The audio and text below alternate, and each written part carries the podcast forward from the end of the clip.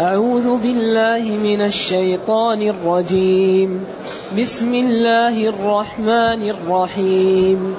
إن الله اصطفى آدم ونوحا وآل إبراهيم وآل عمران على العالمين. ذرية بعضها من بعض. والله سميع عليم. إذ قالت امرأة عمران رب إني نذرت لك ما في بطني محررا فتقبل مني. إنك أنت السميع العليم. فلما وضعتها قالت رب إني وضعتها أنثى. والله أعلم بما وضعت وليس الذكر كالأنثى وإني سميتها مريم وإني أعيذها بك وذريتها وإني أعيذها بك وذريتها من الشيطان الرجيم. فتقبلها ربها بقبول حسن وأنبتها نباتا حسنا وكفلها وكفلها زكريا. كلما دخل عليها زكريا المحراب وجد عندها رزقا. قال يا مريم أنى لك هذا؟ قالت هو من عند الله. إن الله يرزق من يشاء بغير حساب.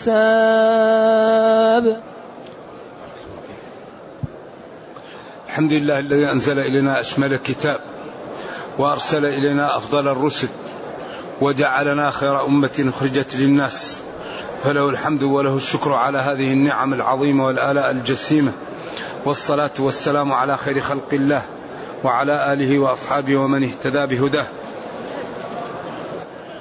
أما بعد فإن هذه الآيات هي مقدمة للنتيجة التي نزلت هذه السورة لبيانها ولتوضيحها وهو أن عيسى عليه وعلى نبينا الصلاة والسلام عبد لله وليس بإله. إذا من أول السورة. هذه كانت مقدمة. وهنا تمهيد. أو أول السورة تمهيد وهذه مقدمة. لأن الله قال إن الله اصطفى آدم. إن حرف توكيد ونصب. وهل هي للتعليل أو ليست للتعليل؟ خلاف بين علماء اللغة. منهم من قال هي للتعليل ومنهم من قال هي للتأكيد. وكل له أدلته. اصطفى اختار والاصطفاء هو الاختيار. ولذلك هذه منحة إلهية. الله يصطفي من الملائكة رسلا ومن الناس. يصطفي. إذا إن الله اصطفى آدم. اختاره. وجعله أبا البشر. نعم. وبين خلقه وأطواره. ثم خلق له زوجه. ثم بعد ذلك خلق عيسى كما سيأتي من أم من غير أب. ثم بقيه الخلق من أم وأب. اذا القسمة رباعية. من من غير أب ولا أم. من أم من غير أب. من أب ولا أم من أب وأم. حتى تكون القسمة كاملة. وهذا قدرة الله تعالى. فآدم اصطفاه الله وخلقه من غير شيء من غير توالد وإنما أخذ من الأرض من كل جزء من الأرض شيء. ثم هذا خلط وبعدين جعله طين وبعدين صوره ونفخ فيه من روحه. ولذلك قالوا إن الخلق يعني فيهم أشكال الأرض. لأن الأرض أشكال الخلق أشكال. الأرض فيها ما هو طينة صالحة للخير وفيها ما هو سبخة. ولذلك الناس لما جاء الإسلام قال منهم ما هو كالطين أنبت وقبل الماء ومنهم قيعان. لا تنبت ولا تمسك الماء ومنها محل يكون منخفض يمسك الماء فيأتي الناس ويسقون. ولذلك رب حامل فقه غير فقيه. هو يحمل العلم لكنه فهمه يكون أقل واستيعاب واستنباط أنقص.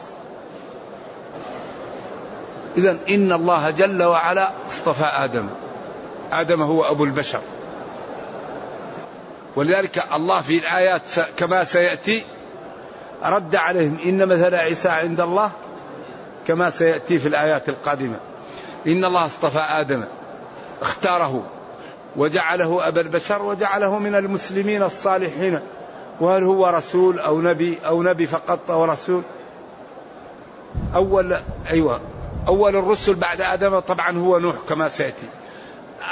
اصطفى آدم ونوحا نوح هو أبو الخلق الثاني. قالوا إن كل الناس بعد الطوفان من نوح. أولاده الثلاثة الذين نجوا. سام وحام ويافث أما الولد الرابع عياذا بالله هو الذي قال له يا بني اركب معنا قال سآوي إلى جبل, جبل قال له لا عاصم اليوم من أمر الله إلا من رحم. وحال بينهما الموت فكان من المغرقين ولذلك كان نوح مطمئنا لأن الله قال إنا منجوك وأهلك. فكان نوح مطمئن. فلما انتهى انتهى الطوفان وقال يا أرض ابلعي ماءك ويا سماء وأقلعي وغيض الماء. وقضي الأمر واستوت على الجودي وقيل بعدا للقوم الظالمين. عند ذلك الوقت بحث نوح عن ابنه فلم يجده. قال يا رب ربي إن ابني من أهلي وأنت قلت لي إنا منجوك وأهلك ووعدك الحق. وأنت أحكم الحاكم. قال له يا نوح إنه ليس من أهلك أي الموعود بنجاتهم. إنه عمل غير صالح. عند ذلك تدارك نوح قال ربي إني أعوذ بك أن أسألك ما ليس لي به علم وإلا تغفر لي وترحمني أكن من الخاسرين. وهذا أكبر دليل على أن الرسل لا تعلم الغيب. ما كان يعلم إن ابنه ليس من أهله حتى أخبره الله. ويعني الحقيقة كثير من الناس يظن الأولياء والصلحاء يعلمون الغيب وهذا مشكل لأن الغيب هذا من خصائص الربوبية الغيب المحض. أما الغيب النسبي هذا قد يكون واحد في مكة وفي شارع وأنت هنا يخبرك بما يقع في مكة. أنت تقول الآن حصل في مكة كذا وكذا. طيب هذا ما هو غيب بالنسبة لذاك وأنت هنا أخبارك واحد. لكن الغيب يقول لك واحد بكرة الساعة كذا مثلا سينزل المطر. أو الساعة كذا سيقع كذا وكذا. من الأمور التي تحدث في حينها. هذا لا يعلمه من؟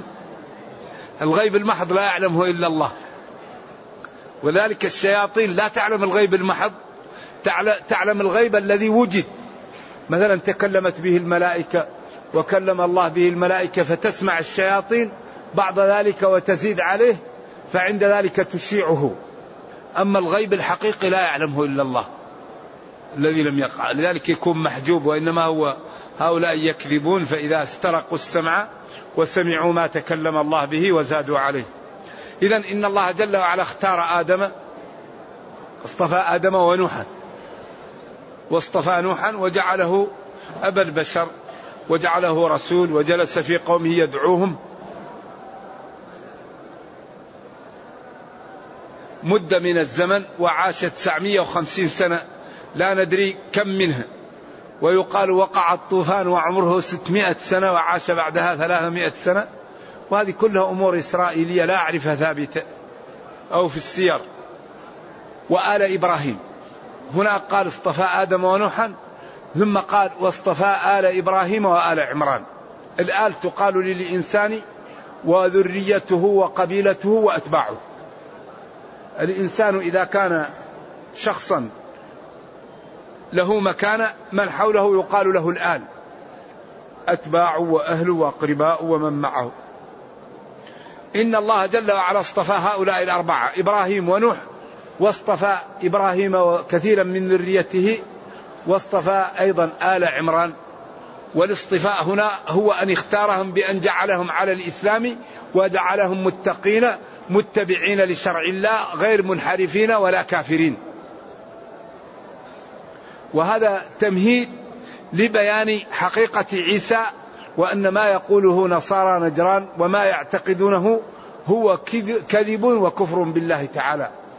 فكل الكلام الأول مقدمة وبيان لقدرة الله ولما يعطي للخلق ولاصطفائه ومن جملة مما اصطفى آدم ونوحا وإبراهيم ثم بين عمران وكيف كانت هي وولدها هي وولدها وكيف نشأ وبدأ يبين الأمر ويرد عليهم من بداية الأمر وأشار في المقدمة إلى بداية الخلق. آدم هو أبو البشر ونوح هو أبوهم الثاني وإبراهيم هو أبو الأنبياء.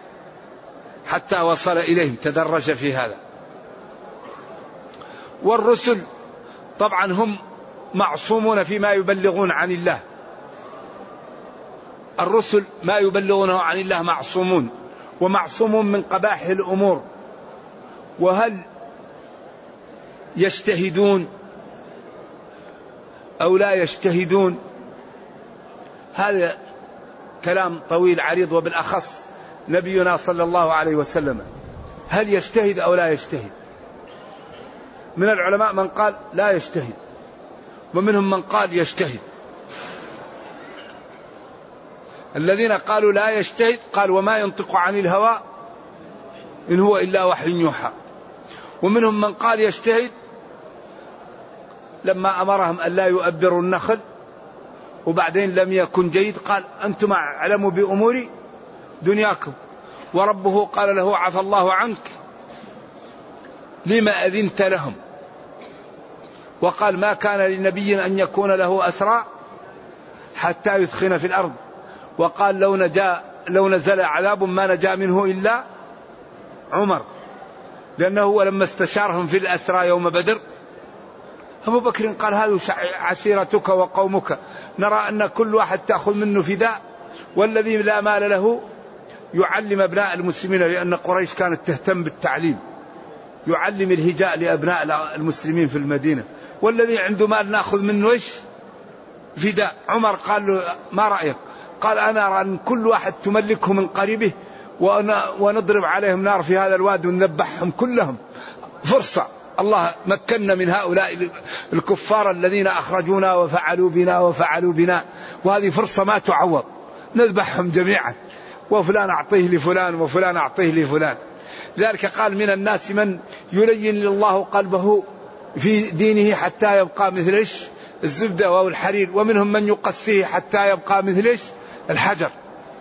وجاء القرآن مع رأي من؟ عمر. إذا لولا كتاب من الله سبق في أن أهل بدر وأن الناس لا, لا, لا تعذب في اجتهادها. ومنهم من قال هذا خلاف لفظي. النبي صلى الله عليه وسلم إذا اجتهد هذا في حد ذاته وحي لكن لا يقر على خلاف الأولى. فهذا عبادة الله جعلها له لأنه هو لا ينطق عن الهوى. فإذا اجتهد في أمر هذا الأمر اجتهاد فيه وحي. لكن هذا الوحي إذا كان هو خلاف الأولى أو غيره أصوب منه لا يقر عليه. وإنما يبين له الأولى كما قال له لما أذنت لهم؟ وقال عبس وتولى أن جاءه الأعمى لأنه هذا مسلم وهؤلاء كفار يريد أن ينقذهم من النار وهو لا يرى أنه يكلم هؤلاء. فكأنه صلوات الله وسلامه عليه لحرصه على إنقاذ الأمة وقع له نوع من الحرج وهذا أعمى. فالله قال عبس وتولى أن جاءه الأعمى وما يدرك لعله يزكى أو يذكر فتنفعه الذكرى. ثم عاتبه وكان يقول أهلا في من عاتبني ربي فيه. وقال له واصبر نفسك مع الذين يدعون ربهم بالغداة والعشي يريدون وجهه ولا تعد عيناك عنهم تريد زينة الحياة الدنيا ولا تطع من أغفلنا قلبه عن ذكرنا. واتبع هواه وكان أمره فرطا. لذلك نبينا صلى الله عليه وسلم في البداية قلبه شق وملئ من الحكمة. كان يلعب مع الصبيان يقال وجاءه جبريل وأخذ قلبه وشقه أمام وجاءوا الشباب مذعورين معه. وقالوا جاء واحد وشق. صدر محمد. وبعدين ملأه حكمة. ملأه إيش؟ إحشاء حكمة. ولما جاء ليلة الإسراء السقف يقال أنه كان نايم. أن جبريل جو وشق السقف. ما طلع من الباب. وبعدين جاء أيضا وجاب طست وشق الصدر. ونظف وملأه. وبعدين جاب البراق. بعدين هذه هذه أمور ما يمكن يتصورها إيش؟ العقل. ونحن امتدحنا الله بأن نؤمن؟ بالغيب. الذين يؤمنون أول صفاتنا. هدى للمتقين الذين يؤمنون بالغيب. والذي يميزنا نحن والكفار أن نحن نؤمن بالغيب. الجنة لم نراها نؤمن بها. النار عاذنا الله وإياكم منها لم نراها نؤمن بها. الملائكة عذاب القبر ونعيم القبر. كل هذه نؤمن بأشياء غيبية هي اللي تميز أما إذا انكشف الستار ما يقدر أحد يكفر. الكفر هذا لأن الأمور فيها نوع من إيش؟ من الغيب. أما إذا انكشف الستار ورؤية جبريل عنده ستمائة جناح هل يمكن واحد من الكفرة يكفر؟ ما يقدر. ولذلك إذا طلعت الشمس من مغربها لا تقبل التوبة. إذا إذا إذا جاءت نقطة الصفر لا تقبل التوبة. ذلك ينبغي للمسلم أن يبادر قبل أن يفوت الأوان. ثلاثة أمور إذا حصلت لا تقبل التوبة. الأمر الأول طلوع الشمس من مغربها. الأمر الثاني إذا عاين المسلم الهلاك. إذا تيقن من الموت التوبة لا تقبل. تيقن أنه ميت لكن الوقت لا تقبل التوبة. لأن هذه ما هي بقية توبة الأمر الثالث إذا مات على الكفر إذا مات على الذنب لا تقبل التوبة بعد الموت. وهذا منصوص في في في كتابنا. قال يوم يأتي بعض آيات ربك لا ينفع نفسا إيمانها لم تكن آمنت من قبل أو كسبت في إيمانها خيرا. وقال إنما التوبة على الله للذين يعملون السوء بجهالة ثم يتوبون من قريب قبل الغرغرة. فأولئك يتوب الله عليهم وكان الله غفرا رحيما. وليست التوبة للذين يعملون السيئات. حتى إذا حضر أحدهم الموت قال إني تبت الآن. فرعون. فرعون كان كان يعلم أن موسى صادقا. يعلم هو صدق موسى. بدليل أن الله قال فاستخف قومه فأطاعوه. قوله ما علمت لكم من إله غيره غيري هذا استخفاف لقومه. ولكن لما رأى وجاء حيزوم وهيأ للفرس حتى دخلت به في في وسط البحر. بعدين موسى قال له رب اضرب بعصاك إيش؟ البحر. فالبحر أصبح مثل قوة القدرة الهائلة جعلت البحر يتماسك. يكون مثل الجبل. هل يعقل هذا؟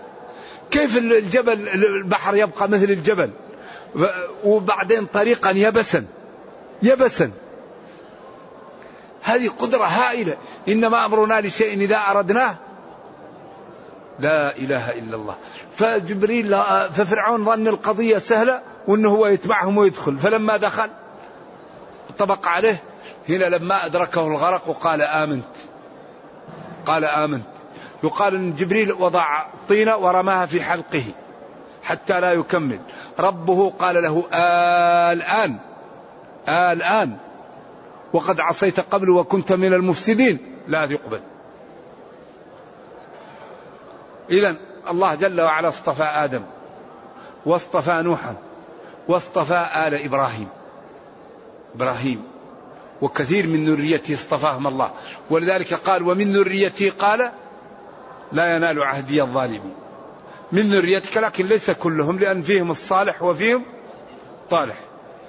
وآل إبراهيم وآل عمران على العالمين اصطفاهم على غيرهم من الخلق بالإيمان وبالاستقامة على الدين وبما رزقهم الله تعالى من اتباع شرعه والبعد عن محرماته. ولذلك التمايز بالدين التمايز الحقيقي بالاستقامة. يا أيها الناس إنا خلقناكم من ذكر وأنثى وجعلناكم شعوبا وقبائل لتعارفوا. إن أكرمكم عند الله أتقاكم. قال عمر الآن ضاع النسب. والناس معادن خيارهم في الجاهلية خيارهم في الإسلام إذا فقهوا. لا شك أن فيه عناصر. الله يجعلها طيبة أذكياء فضلاء شرفاء يضحون. وفي بعض الناس نرجو الله السلامة والعافية يكون عندهم غباء وعندهم حدة. نرجو الله السلامة والعافية. والله يمن على من يشاء من عباده. لذلك تخيروا لنطفكم فإن العرق هذا المعنى صحيح. تخيروا للنطف فإن العرق دساس.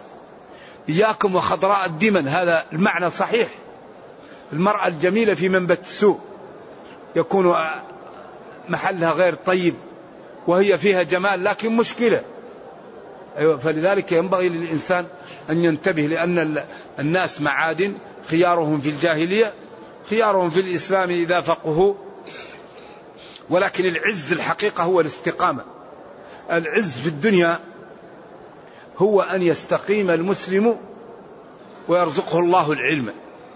لا يوجد شيء في الدنيا أعز من علم مزموم بالورع.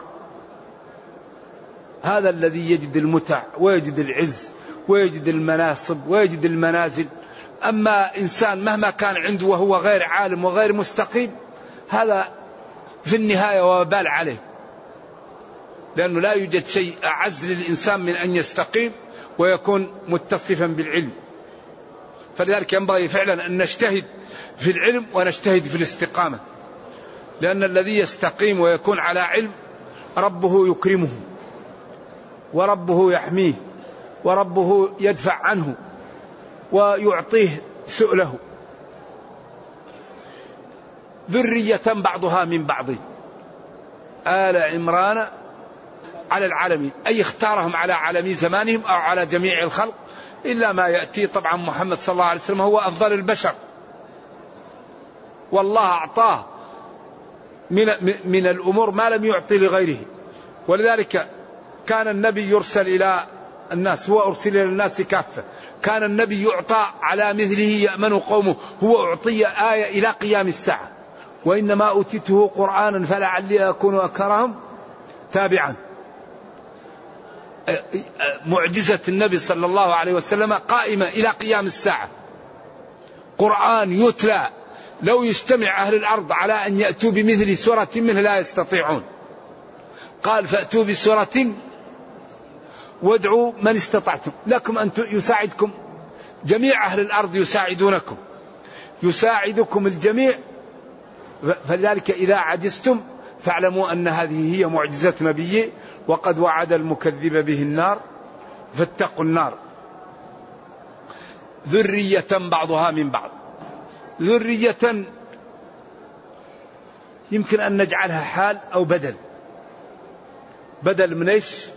من آل إبراهيم أن الله اصطفى آدم ونوحا وآل إبراهيم وآل عمران ذرية. تكون ذرية بدل من الاصطفاء المتقدم من هذا. ويمكن أن نجعلها حالا في حال كونهم متقاربين أو بعضهم من بعض. كله يمشي. ويمكن أيضا أن تجعلها منصوبة على المدح. أعني ذرية أو أمدح ذرية بعضها من بعض. وهذا قريب من بعض. والله سميع لأقوالكم عليم بنياتكم. فكل واحد وما يعمل يسجل له ويكتب له. فمن أكثر في الخير الله يعطيه المنازل. ومن أكثر في الشر ربنا يعني كريم ولكن هو عرض نفسه للعقوبة. أذكر حين قالت امرأة عمران هذه بداية القصة وبداية يعني الحوار مع إيش؟ وفد نجران. إذ قالت امرأة عمران خلينا نقول اذكر بس ونعرب الإعراب المشتهر. أو نلصقها فيما تقدم مما لا مما هو مشتق. اصطفى آل إبراهيم وآل عمران ذرية بعضها من بعض والله سميع أيوة عليم إذ قالت امرأة والله سميع حين قال أو عليم. ولكن اذكر نقول اذكر. وقت قول عمران لما علقت بها النطفة ومات زوجها أيوة. يا ربي إني نذرت لك ما في بطني يعني الحمل الذي في بطني محررا أي مخلصا ومهيئا إلى القيام بخدمة البيع الكنائس أو المساجد أو مهيئ للعبادة. إذا هي هيأت هذا. وعادتهم أنهم لا يهيئون إلا الرجال. النساء لا تهيأ لمثل هذا لأن المساجد وأماكن العبادة النساء إن صلحت لذلك في بعض الأوقات ففي بعض الأوقات لا تصلح لذلك. فذلك هيئ الرجال ولأن المسجد قد لا يبقى فيه إلا من يقوم به وبقاء المرأة بمفردها أيضا هذا فيه نوع من الخطورة عليها. فلذلك كأن العادة والعرف أن الذي يهيأ لهذا الرجال. إذا قالت امرأة عمران والتحقيق أن عمران هذا هو أبو مريم وليس عمران الذي هو أبو موسى وهارون. لأن القصة تدل على هذا ومن قال بذلك فهو قول مرجوح. ولكن بنو إسرائيل يكثرون من الاسم بعمران ومريم وهذه فكان اسم على اسم وبينهما سنين متطاولة مئات السنين.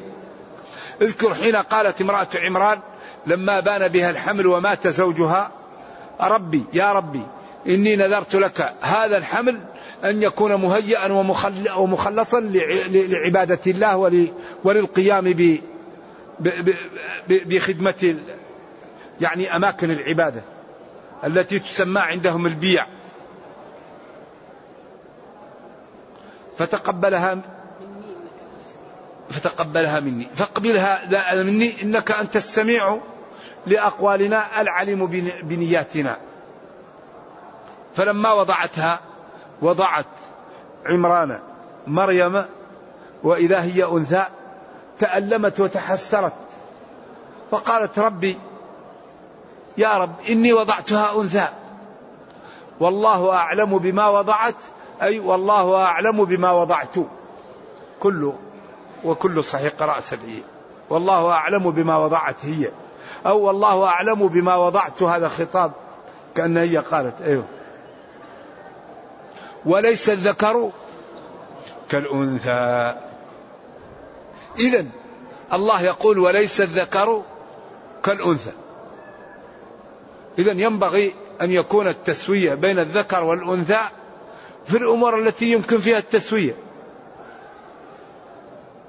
الذكر ليس كالأنثى. الأنثى تأتيها أمور لا تأتي للذكر. الأمور الأنثى تتعرض لأمور الرجل لا يتعرض لها. الأنثى تحرم عليها الصلاة في بعض الأوقات. الرجل لا تحرم عليها الصلاة إذا كان مسلم. الأنثى يحرم عليها الصوم في بعض الأحيان.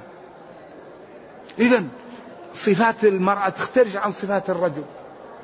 ولكن هي إنسانة مكلفة لها واجبات وعليها واجبات والرجل إنسان مكلف عليه واجبات وله واجبات ولكن حقيقة المرأة تختلف عن حقيقة الرجل.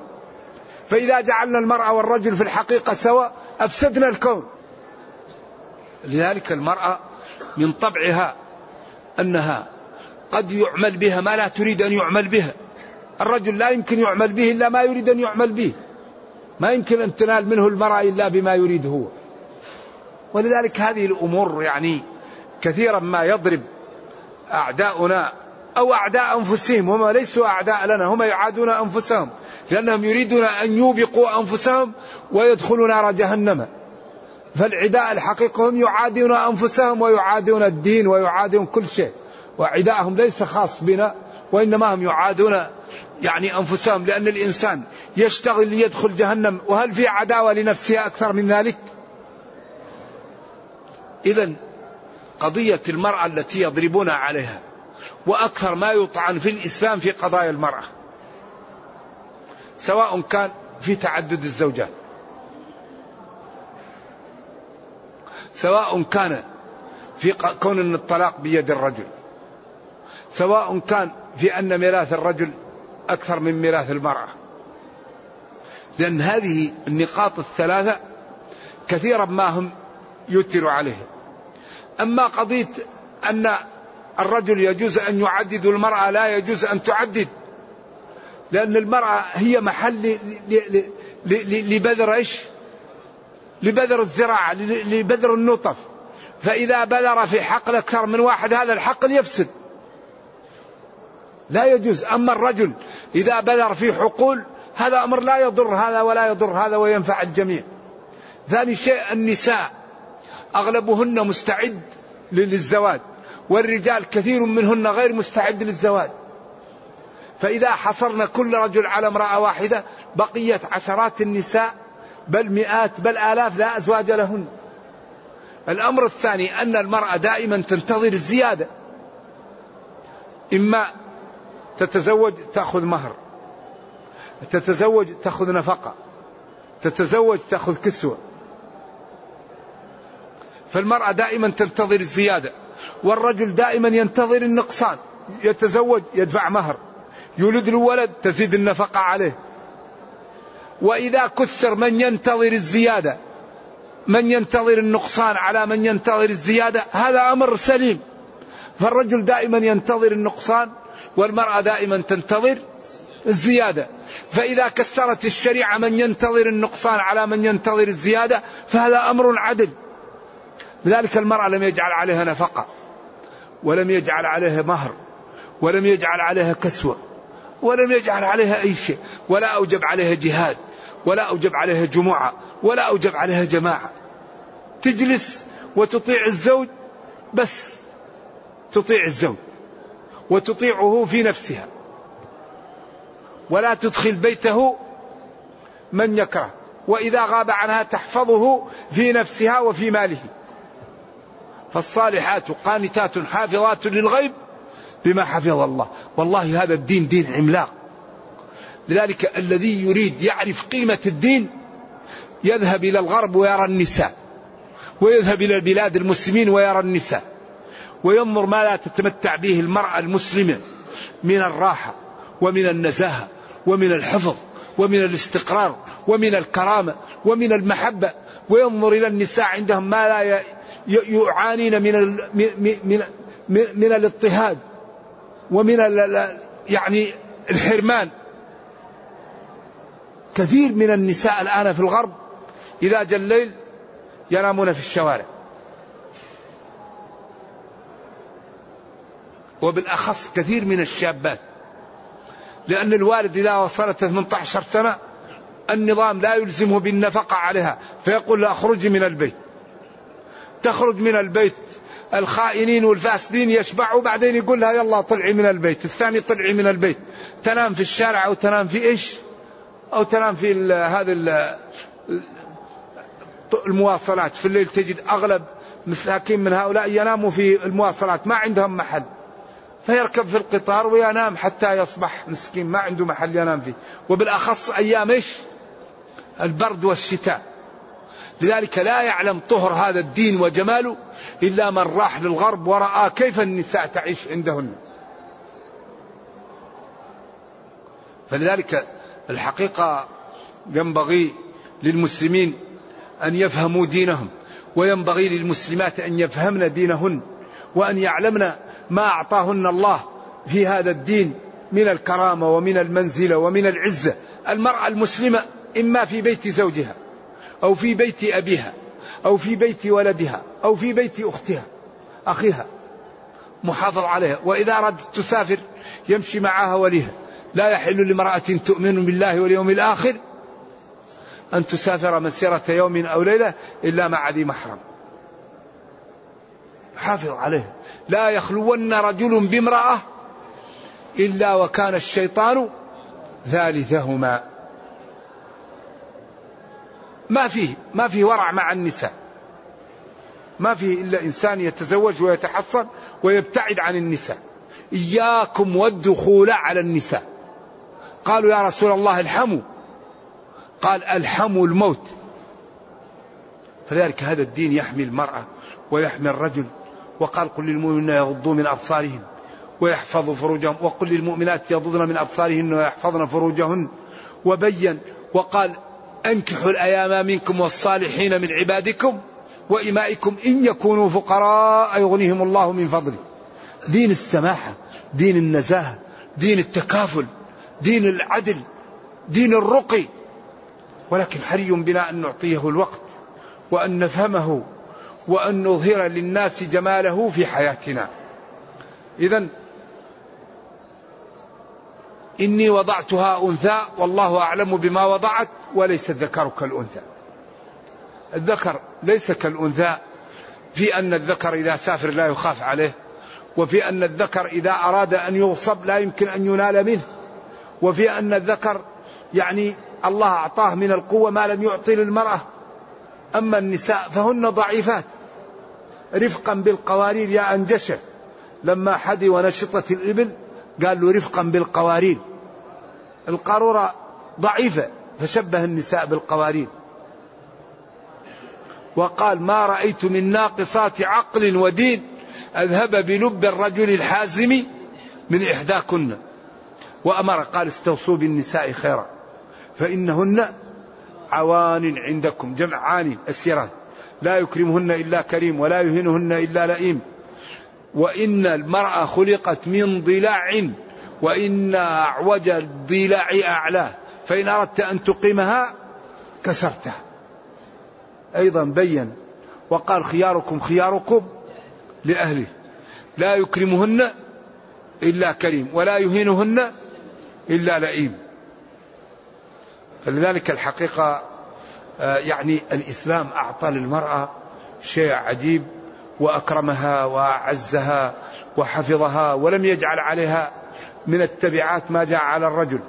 أما الغرب فجعلوا المرأة كالرجل مسكين وعذبوها فتكون في الشهر التاسع ولازم تذهب للعمل ولازم تدفع نصف المهر ونصف الصداق ونصف النفقة ونصف أجرة البيت.